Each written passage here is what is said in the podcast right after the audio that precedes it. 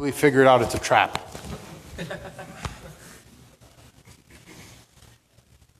Living in ease. MashaAllah. Live, make money, enjoy yourself, and don't worry about what's going on with you or around you. Why would you want to worry about anything anyway? We think that everything is made for our comfort and for our enjoyment, that we are the special snowflakes of God's creation. Even the deen of Islam itself was made in order to make us feel better about ourselves. All of the ayat about Jannah are about us. All of the ayat of Jahannam are about somebody else. Anything that talks about nifaq, anything that talks about mujahada, it was revealed about something else, about somebody else, about a different time in a different place. What are we for? We are there to enjoy ourselves. We are there because God loves us. Why would He not love us? And every other person, whether they go to hell or not, it's between them and Allah subhanahu wa ta'ala. We smile and smirk sarcastically as if we're like, oh, look, ha ha ha, that's funny. But the fact of the matter is, it's, it's something that what? It's something that we've like imbibed, we've internalized. We've made it into our own culture. Sayyidina Fudayl bin Iyad, rahimahullah tabarak wa ta'ala, he said that the person, when he says astaghfirullah while doing the sin, while not stopping a sin, someone points out a sin that you're doing, or you remember a sin that you're doing, I remember a sin that I'm doing, and say, ah, astaghfirullah, Allah forgive me. The, when a person says astaghfirullah for a sin that they haven't yet finished, that they're still continuing and they still have the niyyah to continue, this is known as what? A toba al kadhiba. This is known as the liar's repentance. This is known as what? The liar's repentance.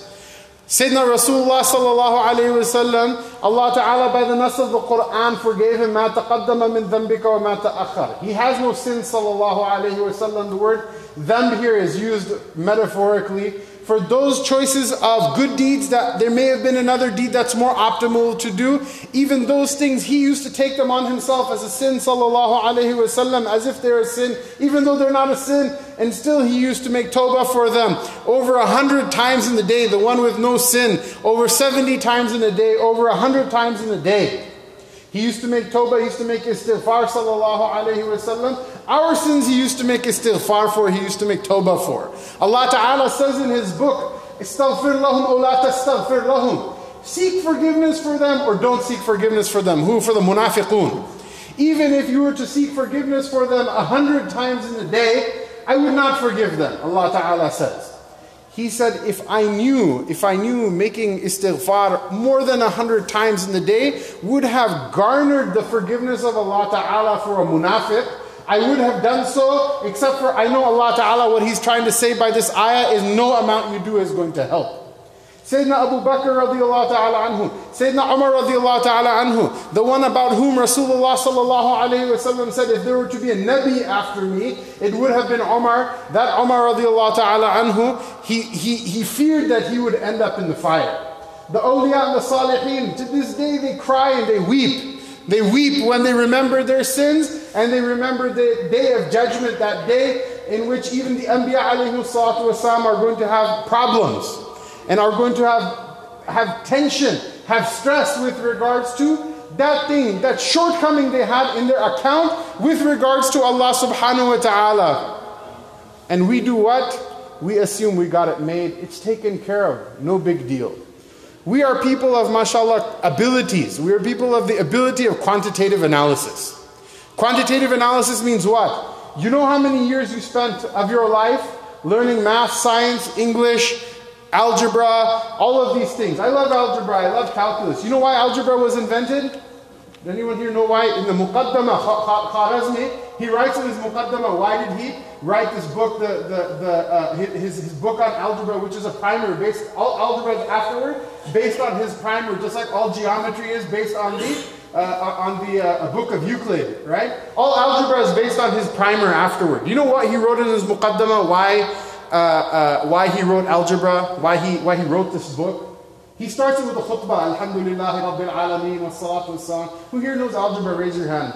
Raise your hand, mashallah, mashallah. Everybody know algebra, mashallah. If you don't know algebra, how are you going to get a job and show your face in front of a, someone in the community and like be able to marry their daughter? Your, your, your nasl will literally go extinct if you don't know algebra.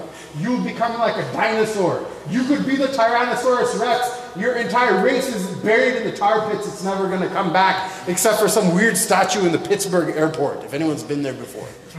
Right? Your, you know why the algebra you rose your hand was written? It was written to teach people how to divide the, the mirath. He literally says this how to divide the inheritance according to Shara of Allah subhanahu wa ta'ala.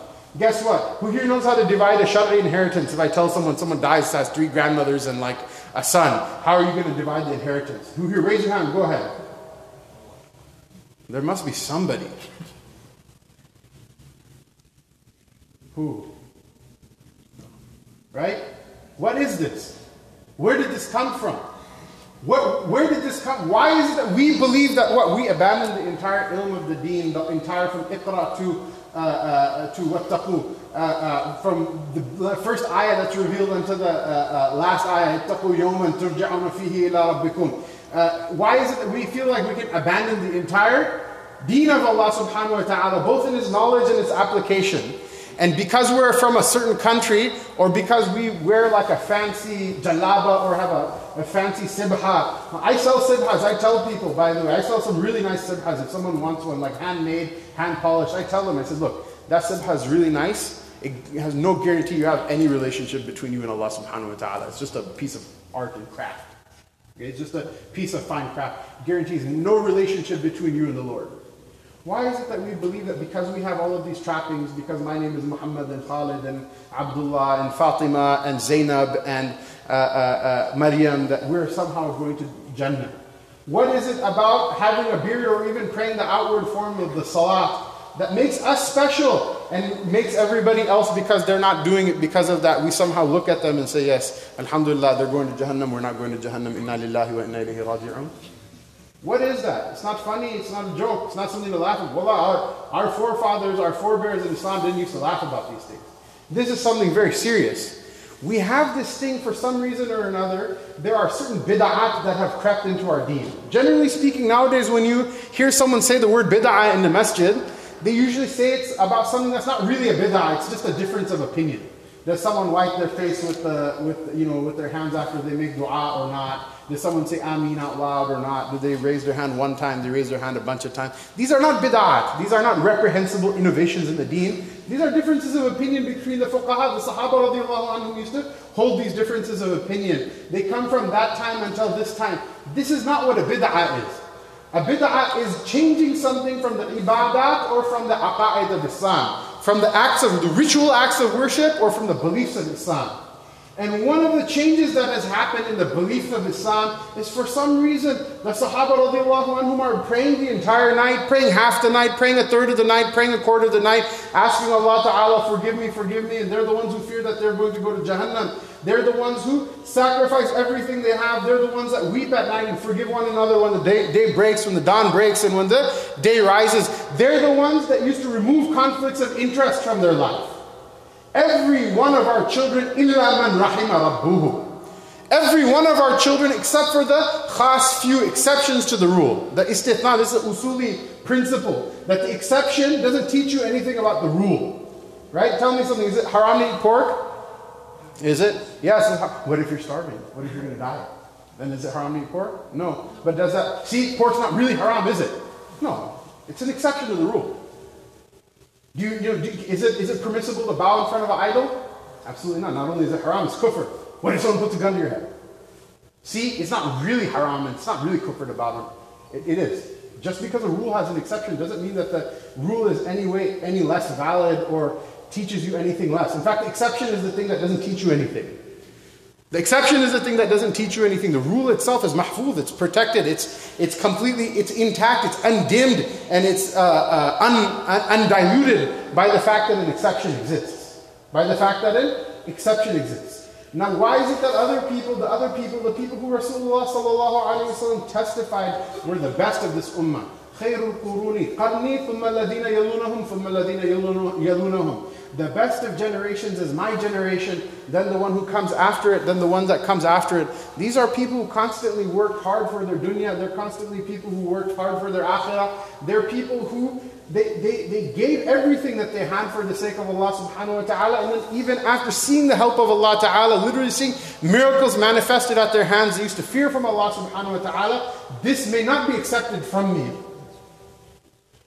And the ones that the ones that, that are sharul qurun, the ones that are the most evil of generations, that one age will not come except for it will be, uh, uh another one will come after that's, that's more filled with evil than it.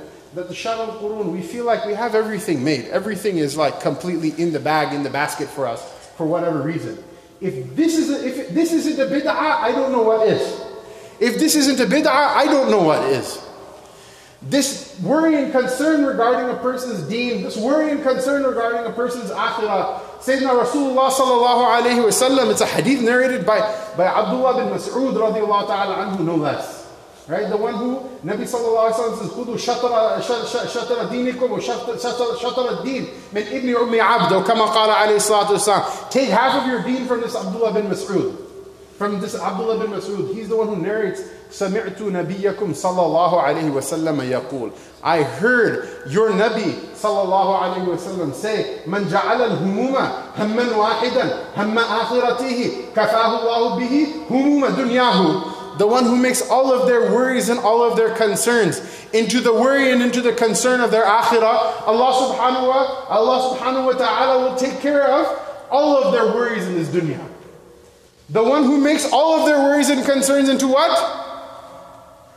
One worry, one concern, the worry and concern of their akhirah, Allah subhanahu wa ta'ala will take care of all of their worries and concerns. So all of our kids, illa man rahima rabbuhu, if you ask them what do you want to do? Bete, what do you want to do? Toledo, Gab, what do you want to do? What do you want to do? What's your, what's your career choice? Khalas, physician. Everybody wants to be a physician. Everyone wants to be a doctor. Everybody wants to be a doctor. Why? Because, like you, all of them want to help people. Right? right? like you, all of them want to help people. And Allah Ta'ala knows who wants to do what. One of the sunnahs of Rasulullah Sallallahu Alaihi Wasallam is what? Is that he used to remove conflicts of interest in his life. He used to what? He used to remove conflicts of interest in his life. Conflict of interest is like a, you know, it's like, that doesn't sound like a word that we usually use in, in like, you know, deen-related discussions or deen related discourse. It's more like a, like a legal type term. You know, someone maybe Shukari works use it at work in his documents or whatever, no conflict of interest clause or whatever, as if people who sign those actually have no conflicts of interest, right? What does it mean? It means you're supposed to be doing something to help people, but it so happens you're also becoming rich in the process. That's called what? Conflict of interest, right? I'm going to become president, but I'm still going to run all my companies right? I'm going to hold my meetings in my club and my, you know, like promote my brand and everyone should go out and buy Ivanka bracelets. I'm, I'm, I'm going to do it too. I'm going to Nordstrom.com right after this ban and I'm going to buy a bracelet on, uh, from Nordstrom, right? Someone's ashamed. Don't talk about politics in the masjid. We'll lose our 501c3. It's not politics. It's, it has nothing to do with politics. At least it shouldn't, right? So what? What is a conflict of interest? Rasulullah he used to remove conflicts of interest. He say, well, people just use religion to dominate other people. They use religion to make money. Right? Rasulullah You will not, you will not uh, attain piety and righteousness until you spend from that which you love. Who here has heard this ayah before? You've only heard it in what? In a fundraiser. and the one who's up there saying this ayah to you, it's their cause that he uses it for. So when TC or IAGD or ABCD or EFG, any of them are having a fundraiser, then, then, then. You will not attain piety. You will not attain righteousness until what? Until you give from that which you love.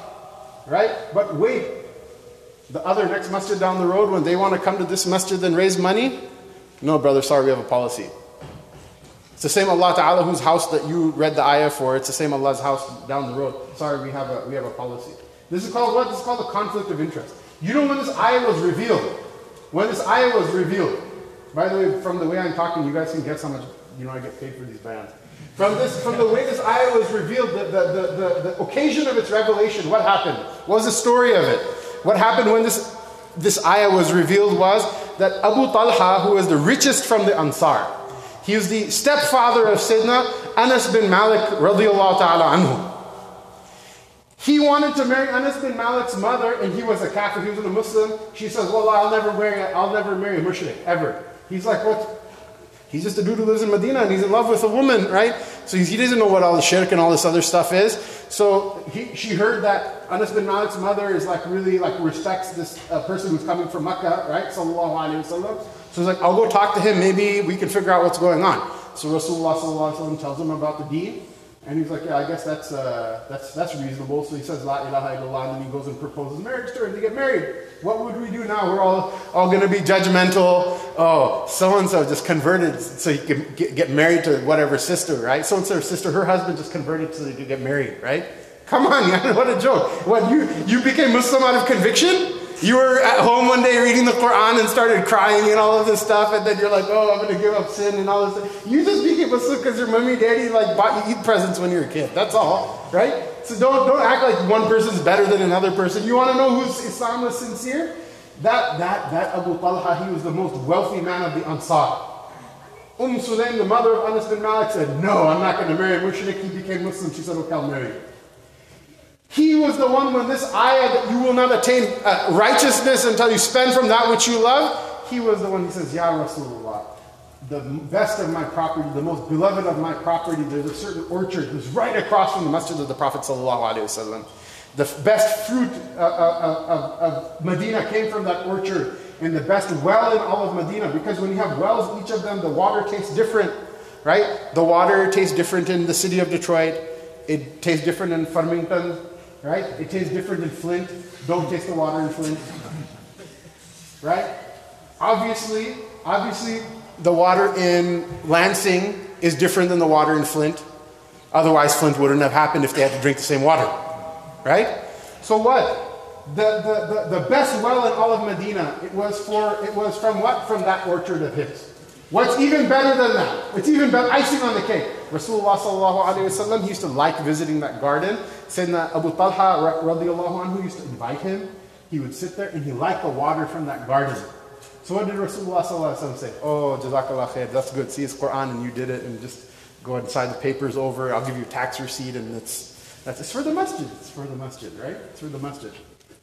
No. Rasulullah sallallahu wasallam, he says, Bakhin, bakhin, dhalika malun rabihun, dhalika malun rabihun. Wow, wow, wow, amazing. How amazing. You have, you have uh, uh, gained a profit on your, on your transaction. You've gained a profit on your transaction. This is a very profitable deal that you did. He says that, he says that my opinion is that you take this, this garden and that you distribute its proceeds, right? The, the fruit that's grown from it every year, you distribute its proceeds to all of your, all of your relatives that are not wealthy. Meaning what? Did Rasulullah use the deen to further his own personal goal? No. What if the what it was the if the mal was given to the Prophet ﷺ, no one would have asked a question about it. It didn't go to him. Did he take it for the masjid? It's for the cause of Islam, right? But he's the one running it, right? Absolutely not. Why? Because Rasulullah ﷺ used to remove conflict of interest from his life. Rasulullah ﷺ, tell me how much money from zakat did he eat in his lifetime? Absolutely zero. How much did his family eat from zakat? Zero. Absolutely zero. Absolutely zero. His relatives, not just his living relatives, his relatives from Banu Hashim and Banu Muttalib, according to Imam Shafi'i, until the day of judgment, it is haram for them to eat from the money of zakat. He himself went even one step further for himself. He made it haram for himself to eat from the money of sadaqah. Salman al-Farsi, there's a long story about him. I wrote an article about him. You might find it on the internet somewhere if you, if you uh, Google like Salman Farsi. I don't remember where it's posted, but it's posted in, in a couple of places. Salman al-Farsi, he was the son of the high priest of the, the, the Iranian uh, uh, Zoroastrian religion, the imperial cult of Zoroastrianism, the imperial, like, official state religion of Sasanian Iran. His father was the high priest, and he saw that they used to tell people that this is the eternal fire. You worship it, go and worship it during the day, and it always burns. And when the temple would close at nighttime, what would they do? They'd extinguish the fire and they'd start it up the next day. So he saw, he saw it's a lie. So he said, I can't believe in this. And so what happened is he accepted, he accepted Christianity at the hands of some kind of dissident underground people who carried the deen of Sayyidina Isa alayhi salam to uh, uh, Madain, to Tisfun, the imperial capital of the Sasanian Empire. His father found out about it and he jailed him in the dungeon of the house. He jailed him. He wasn't allowed to come and go. One day he had a chance to escape. What did he do? He escaped. He found the nearest person of knowledge from the Nasara that he could attach himself to so he could learn about the deen and do his service. Like that for decades. He went from one place to another place to another place to another place. What did he do? Everywhere he did service. He said, Some of the some of the priests and some of the monks that I served were righteous people. Some of them they were stashing money, stashing money. He says one of them, when he when he died, when he was on his deathbed, he felt remorse. He said, I've been stashing money for myself for, for so many years. Go to so and so place and you'll find some money that I stashed. Take it out and return it to the church. They found literally hundreds of thousands of dollars worth of silver and gold coin that this person has been stashing. So he was what? He was like, he knows Allah and his, and, and, and, and, and his Anbiya are haq, and that human beings are fallible. He didn't let this shake his iman. He then kept looking for, for, for sincere people to serve. Finally, what happens is that the last, the last uh, uh, uh, uh monk that he serves, he tells him, the Nabi of Akhir zaman, the Nabi of the end of time is going to come to the Arabian Peninsula. Go, there's a place called Taima in the Arabian Peninsula. I think you'll find him over there. I think you'll find him over there amongst the Jews because Taima was a settlement of the Jews, just like Medina Munawwara was. And on the way there, the caravan that was carrying him, it, it, it, it shackled him and treacherously shackled, shackled him and chained him up and sold him as a slave. He was going to the wrong place. He was going to Taima, right? He wanted to go to Medina. He was going to Taima. They, they shackled him up and they uh, sold him as a slave. Where? Where Rasulullah was going. Why? Because the sincerity of his the sincerity of his what? His desire for Allah subhanahu wa ta'ala's pleasure. His sincerity for desire of serving Allah and His Rasul sallallahu alayhi wasallam. Meeting the liqa with Rasulullah sallallahu alayhi wasallam. Because of the sincerity in that, Allah ta'ala took him. This monk told him, How are you going to recognize, uh, how am I going to recognize the, the Prophet wasallam? He said, The way you'll recognize him is two. One is he has the seal, there's a, there's a circular uh, piece of raised skin that will be between his two shoulder blades. It will be the seal. Every Nabi has this like mark on him. And the second thing is you'll see that he will eat a gift. If you give him a gift, he'll consume a gift, but he's not going to consume the money of sadaqah. So imagine he's seeing all of these people that he's serving one after the other, and many of them are hoarding money, and many of them are cool with the conflicts of interest. And he'll see the Prophet ﷺ that he, he's not going to do this. So imagine this Salman al Farsi when he when he hears the Rasulullah sallallahu is coming, he as a slave takes a day off. It's not easy.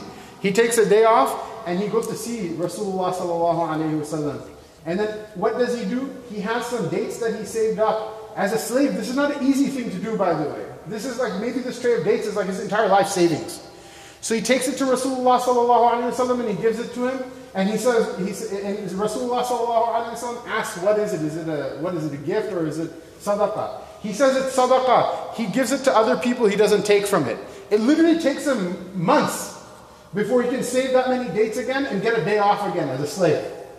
And he comes to Rasulullah sallallahu and he does the same thing, but this time he says it's a gift. Rasulullah sallallahu still he doesn't take the whole thing. So oh, it's a gift. It's mine now. No conflict of interest. Even then, sallallahu what does he do? He takes some of it because it's the sunnah of the Prophet ﷺ. By the way, if someone gives you a gift, if someone gives you clothing, you should wear it in front of them. If someone gives you perfume, you should put it, put it on in front of them. This is the sunnah of the Prophet ﷺ. You should treat the gift with honor. If Allah gives you something, you should also, you should, He wants to see the athar of His ni'mah on you. You don't have to live like a, you don't have to live like a monk yourself. Take some of it, use some of it out of shukr to Allah Ta'ala. The rest of it, if you want to give for sadaqah or do something with it, you can do it. So what did he do? He took a little bit of it and then he ate with his companions, sallallahu alaihi wasallam. Then Salman al-Farsi walks behind him and he's trying to like look, peek at his back. And Rasulullah sallallahu alaihi wasallam let his shirt down a little bit and he saw the seal of prophethood and he accepted Islam. Now tell me something. This Nabi sallallahu alaihi wasallam, what did he do? He went out of his way. He went out of his way to what? Reduce conflict of interest. Reduce what? Conflict of interest in his deen with Allah subhanahu wa ta'ala, the way he transacts with Allah subhanahu wa ta'ala. What do we do? Until I'm getting paid, I magically uh, don't have any interest in doing any service. Until I'm on the board, until I'm elected for something, I magically have no interest in doing any service. Until my name is out front, until I get Twitter retweets and Facebook likes and shares, until any until I get some my picture with somebody or for somebody, I, I have no I mean it's my my amount of motivation to do something for the sake of Allah subhanahu wa ta'ala becomes dramatically and at times traumatically decreased. Dramatically and at times traumatically decreased. Whereas this is the money in the bank, this is the most secure investment. That sadaqah that a person gives, that the right hand is giving, the left hand doesn't, doesn't know about. It's so secret that the right hand gives and the left hand doesn't know about. Did you not know that hubb is a sin? Did you not know that the love of leadership is a sin? Did you not know that the love of leadership and the covetousness of leadership is a sin? It is haram just like eating pork is haram. It is haram like zina is haram. It is haram like consuming intoxicants and smoking weed is haram. Did you not know that it's a sin? That Nabi sallallahu alayhi wa said, whoever seeks this affair of leadership from us, we don't give it to that person. Did you not know Sayyidina Umar radiallahu anhu, when people came to take bay'ah with him as Amir al-Mu'mineen, he didn't stand for an election. Sayyidina Abu Bakr radiallahu anhu called him out. Sayyidina Abu Bakr radiallahu anhu called him out. Abu Bakr radiallahu anhu himself in the Saqifa Banu Sa'ida, when the Ansar are discussing which one of ourselves are we going to make the Amir, Sayyidina Abu Bakr Siddiq stands up and gives a, a, long speech that you know the Arabs are not going to accept an Amir except for from Quraysh. If you want what's best for Islam, then you'll remember the pledge of allegiance you took from Rasulullah sallallahu alayhi wa sallam. وَيُؤْثِرُونَ وَيُؤْثِرُونَ عَلَىٰ أَنفُسِهِمْ وَلَوْ كَانَ بِهِمْ خَصَاصًا Allah Ta'ala praises the Ansar radiallahu ta'ala anhum in his book. He said, These are the people. They prefer others over themselves, even though dire poverty is their own lot. They'll still give to other people before they'll take themselves. From amongst them, there was the one who has two wives and says to his brother from the Muhajirin, Which one of them do you like? I'll divorce that one and you can marry her after her iddah. And the, the, um, the, the Muhajir says to him, May Allah put barakah in your wealth and in your family. This is how much they used to love one another. He remembered that. They said, You're right. And Sayyidina Abu Bakr Siddiq at that moment said, This Omar, this is the one that we should take bay'ah with him.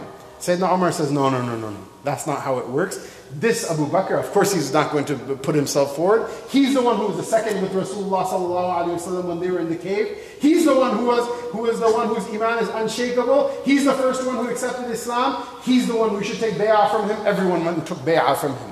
When's the last time we as a group right? We rag on the masjid board a lot. When's the last time in MSA we did that? The two people are running for MSA president. We start young, mashallah. We start so young, yeah, you know? We, mashallah, eh, middle school MSA. When's the last time two people are running for MSA and one gives a rousing speech that everyone's captivated and coveted by, captivated by that speech and says, this Yasser, make him president instead of me. And then Yasser says, no, make him president against, instead of me. And that's how that person be, it doesn't happen. Why? Because this is a bid'ah, it's coming to the aqidah. This is a bid'ah, it's coming to the aqidah because we don't know how to separate conflict of interest from our practice of the deen. We only like it when it's good for the nafs. When the nafs is like, uh, I don't think I like this anymore, then we don't, we're all of a sudden dramatically less interested in serving the deen. Even though Rasulullah sallallahu gave training to the Sahaba radiallahu anhum, when you feel this pinch, when you feel this pressure on your own nafs, then you know, then you know it's like the juice of sincerity is being squeezed out of you. That cup you'll drink from it Yom al-Qiyamah. In Jannah forever. In the Ridwan, in the Na'im of Allah subhanahu wa ta'ala. That anonymous, that anonymous thing, what is going to be the one that will make Jannah wajib on you? What is it? Wudu'i ala al-makarih making wudu, painting the wudu on your limbs when it's cold outside, when it's difficult for you to do so, when it's hard for you to do so, it causes you taklif to do it, right? Isbahul wudu al makarih. When you have to walk back and forth from the masjid and it's so far away from your home and you have to do a lot of steps to do it. MashaAllah, we, we don't go to the masjid and we're all uh, uh, uh, trying to go on like keto diet and Atkins diet and go to the gym and like, MashaAllah, wear out the, uh, the treadmill and the, the orbit machine because some of us are so big, our knees start to hurt when we exercise and we're whatever. That was the that was the, the, the, the exercise plan of the awliya, and it still is to this day. وانتظار الصلاة إلى الصلاة and waiting in the masjid from one salat is done and then you wait for the next salat in the masjid. But what? Why do we do that? Because there are people in every masjid that do that, by the way. And what do we do? We look at this person is a loser. Maybe they don't have anything better to do. Maybe they don't have anything better to do. Maybe they don't know English so well, and so like this whole namaz thing is their that's their salat, that's their thing, right? Maybe they have like some sort of mental illness or some debilitating thing in their life. I don't even know the guy. You, nobody, people all know the person. You can probably look around and see who the person is. You probably don't even know what their name is. Nobody bothers to ask the name of those people. You know who that person is? That person is the one Rasulullah sallallahu alayhi wa describes him. رب أشعث أغبر لو أقسم على الله لأبره how many a time is there a disheveled person, dusty person? He has such a high maqam with Allah subhanahu wa ta'ala. If he was to swear an oath by Allah subhanahu wa ta'ala, Allah ta'ala would take it upon himself to make that oath come true. It's not going to happen. Allah takes it upon himself to make that oath come true just because this person did it. That's how much Allah ta'ala loved that person. Trust me, Allah ta'ala's love is the only thing that will get us through this mujahada, fighting against yourself, it's the only way that you're going to earn the love of Allah subhanahu wa ta'ala. Nabi sallallahu alayhi wa said what? He said that the Jannah is, is the veil, the hijab of the, the, the Jahannam is the shahawat, the things you like.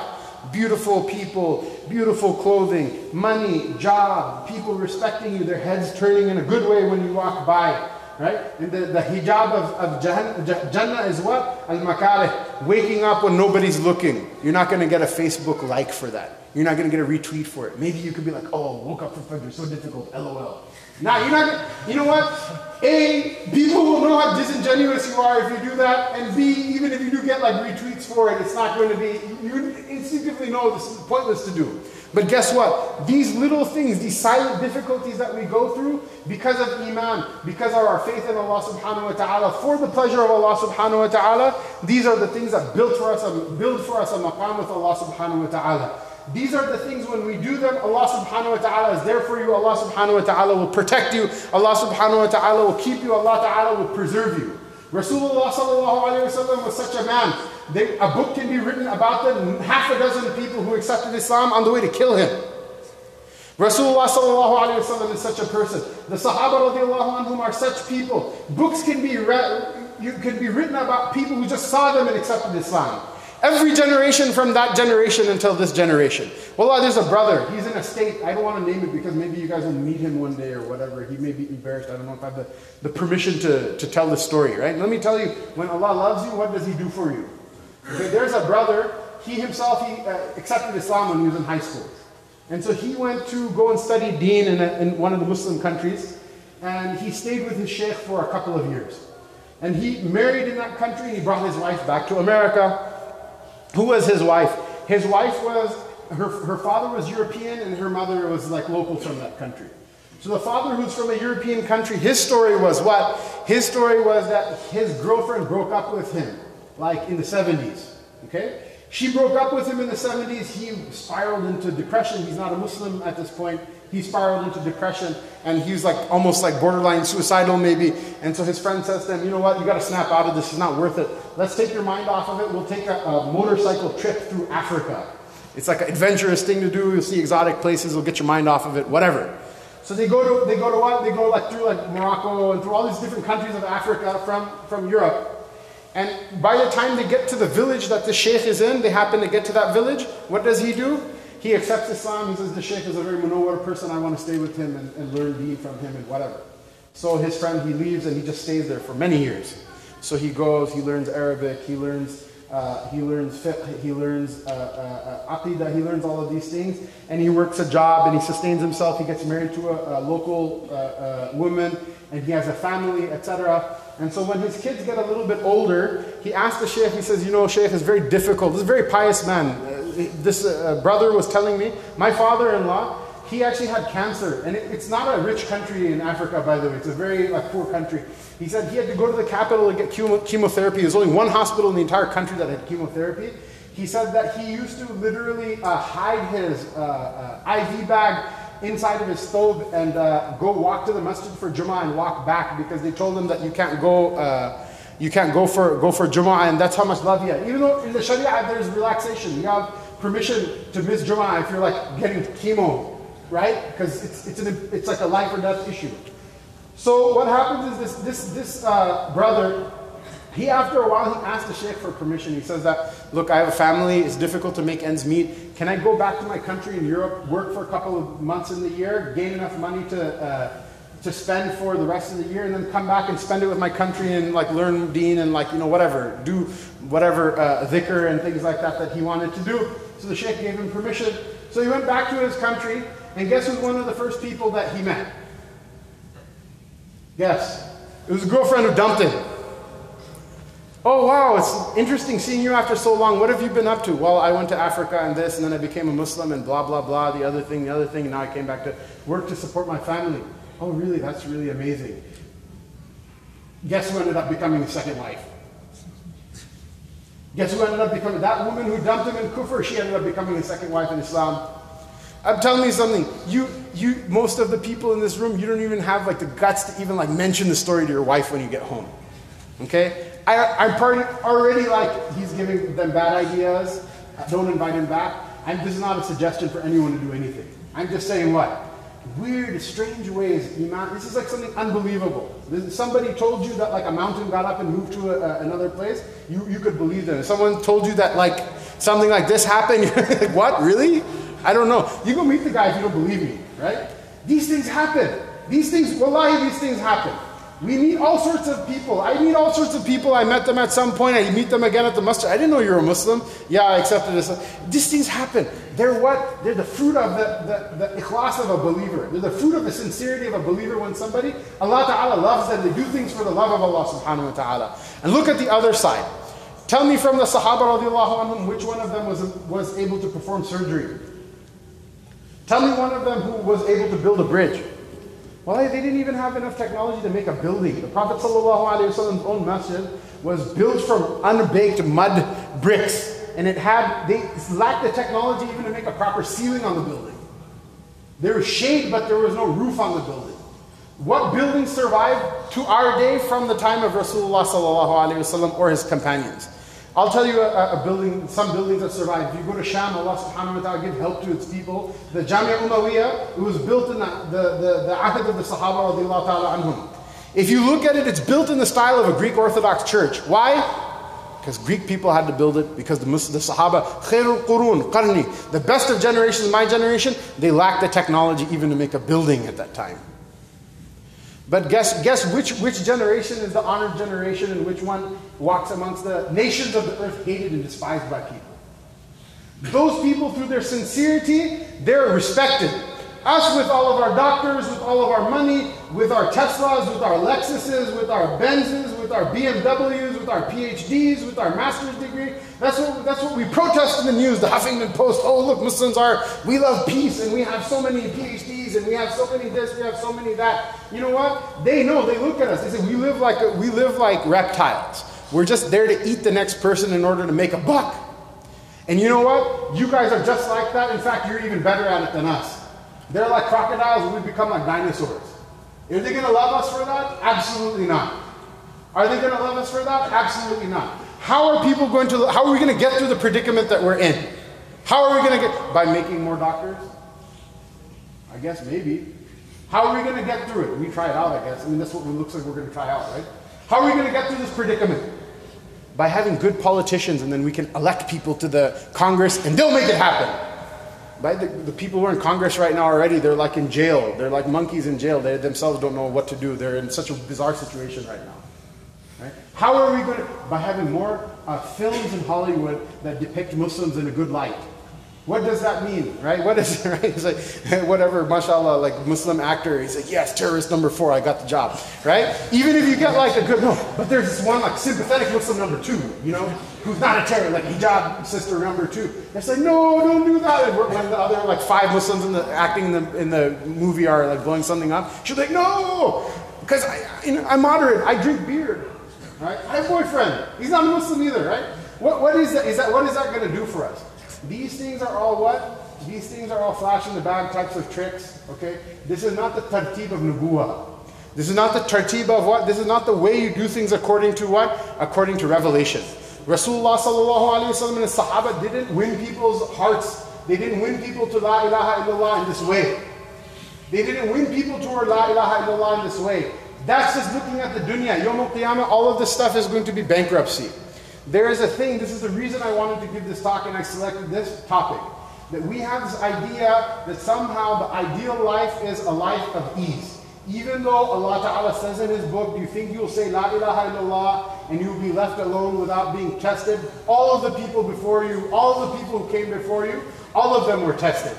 Rasulullah sallallahu alayhi wa his ahadith, right, Allah Ta'ala says, وَجَاهِدُ فِي اللَّهِ حَقَّ جِهَادِهِ Struggle in the path of Allah Ta'ala as it is right that you should struggle. Allah subhanahu wa ta'ala says, he says, فَأَمَّا مَنْ مَنْ طَغَى وَآثَرَ الْحَيَاةِ الدُّنْيَا It's just amma, mashallah. All of you should know it. The one who rebelled, the one who was deviant, who was twisted, and, and preferred the life of this world over the next, right? فَإِنَّ, فَإِنَّ الْجَحِيمَ هِيَ الْمَأْوَى What is going to be their eternal abode? abode? Blazing pit of fire. وَأَمَّا مَنْ خَافَ مَقَامَ رَبِّهِ وَنَهَى النَّفْسَ عَنِ الْهَوَىٰ And the person who feared the day he's going to stand in front of Allah Ta'ala and said no to his nafs when it wanted something.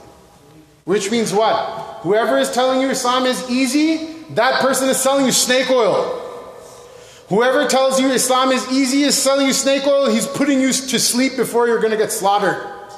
You know they do that? They stun animals, the chickens, they dip them, hafsa, right? They dip them in the, in the electrified water so they just stop moving around. They have a pneumatic stunner. They hit the cow in the head. It has like a, a blank cartridge, like 22 cartridge in it. Some of them even heavier cartridges. They pop the uh, animal in the head with the pneumatic stunner and it just kind of falls down. What are they doing? Pop, popping you in the head with the stunner so that it makes it all the easier for you to, to get taken out. And guess what? It's a message that sells. It's a message that sells. Why? Because who wants who wants a crazy looking guy, big turban, looks like God knows from what cave he came out of, come to come to your message from God knows where to tell you all of these things that you're gonna have to you're gonna have to lose sleep at night. You're gonna have to spend from that what you love. You're going to have to, you know, some, some of you, if you want to help people, maybe instead of becoming a doctor, you're going to want to become a, a, nurse or a, a medical uh, administrator. Maybe some, some of you will have to accept that your sons will become ulama.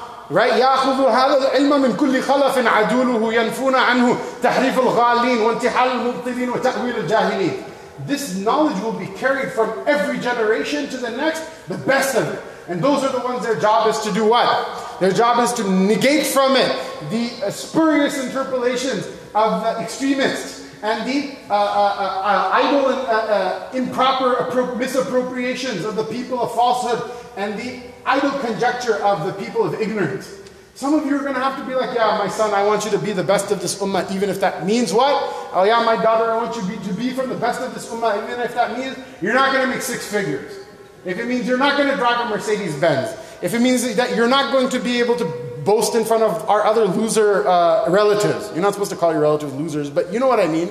Somebody who's going to a place that there's no benefit in, what are they? They're, if they're not winning, if they're not doing something productive, you see they're going toward a, a, a path that's not going to help them in the day of judgment.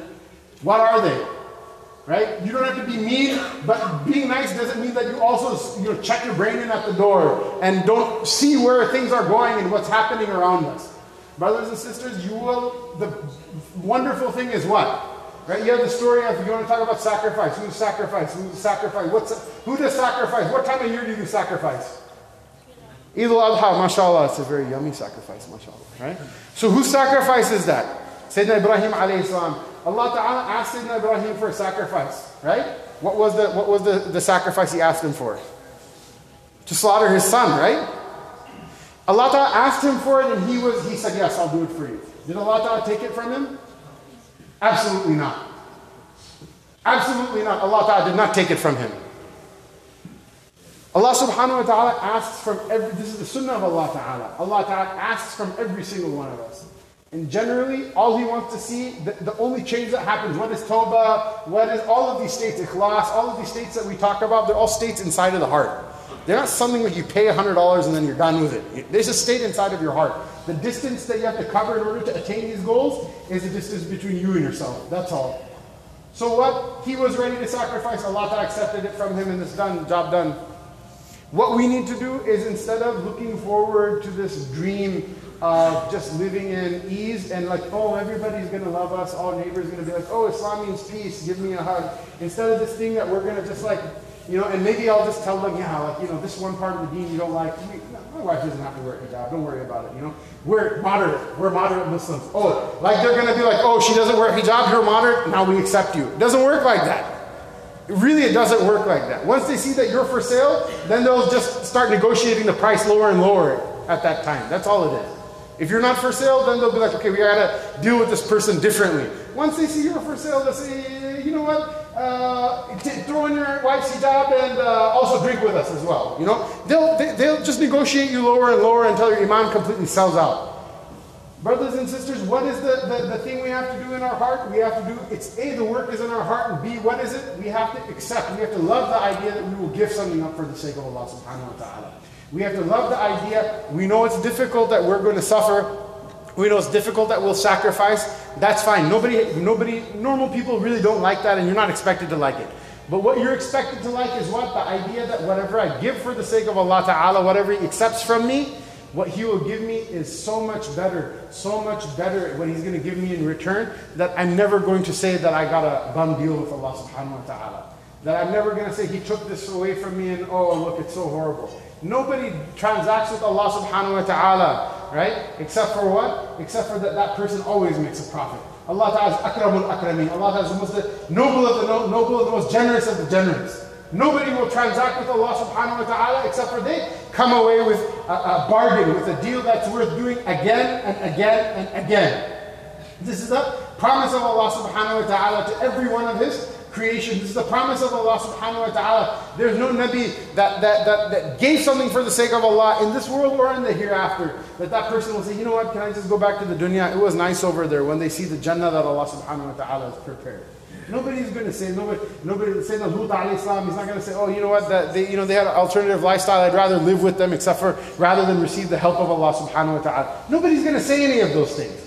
This is what all we have to do is in our mind accept the fact that, you know what, I'm ready for sacrifice. I'm going to roll up my sleeves. I'm going to put in for the, the long haul. I'm going to cast my lot in with Allah subhanahu wa ta'ala. And you know, Allah ta'ala, just like Sayyidina Yusuf alayhi salam, from the well, he made it all the way to the top. Why? Because in Allah, la yudiyu ajal. Allah subhanahu wa ta'ala will never waste the reward of a person who does things with ihsan, that does things beautifully with him, Jalla wa ala. That's all we have to accept. And if we fall short in the middle, two steps forward, one step back. Just make Toba and get back on the train. But the idea itself, just accept the idea itself that it's worth giving something for the sake of Allah subhanahu wa ta'ala. That I wish I give something for the sake of Allah subhanahu wa ta'ala and that Allah ta'ala accept it from me. This idea is an idea that comes from what? The Prophet ﷺ and from the Sahaba ta'ala anhum all the way until now. This is a good idea. We should embrace this idea. We should love this idea. We should transmit this idea to our loved ones, to our children, to our, our families, to our uh, everyone who will listen to us, we should share this idea. If someone else sacrifices for the sake of Allah subhanahu wa ta'ala, we should take them by the hand and say, you know what? You're not alone. You're not alone. You're sacrificing. I'm here sacrificing with you. I will help you out. I will be the one who holds your hand and be your partner in it. And we have to we have to learn to do these things in a way that breeds ikhlas, it breeds sincerity with Allah subhanahu wa ta'ala. Allah ta'ala give all of us so much tawfiq. Wa sallallahu tabaraka wa ta'ala wa sallam ala Sayyidina Muhammadin wa ala alihi wa sahbihi wa sallam.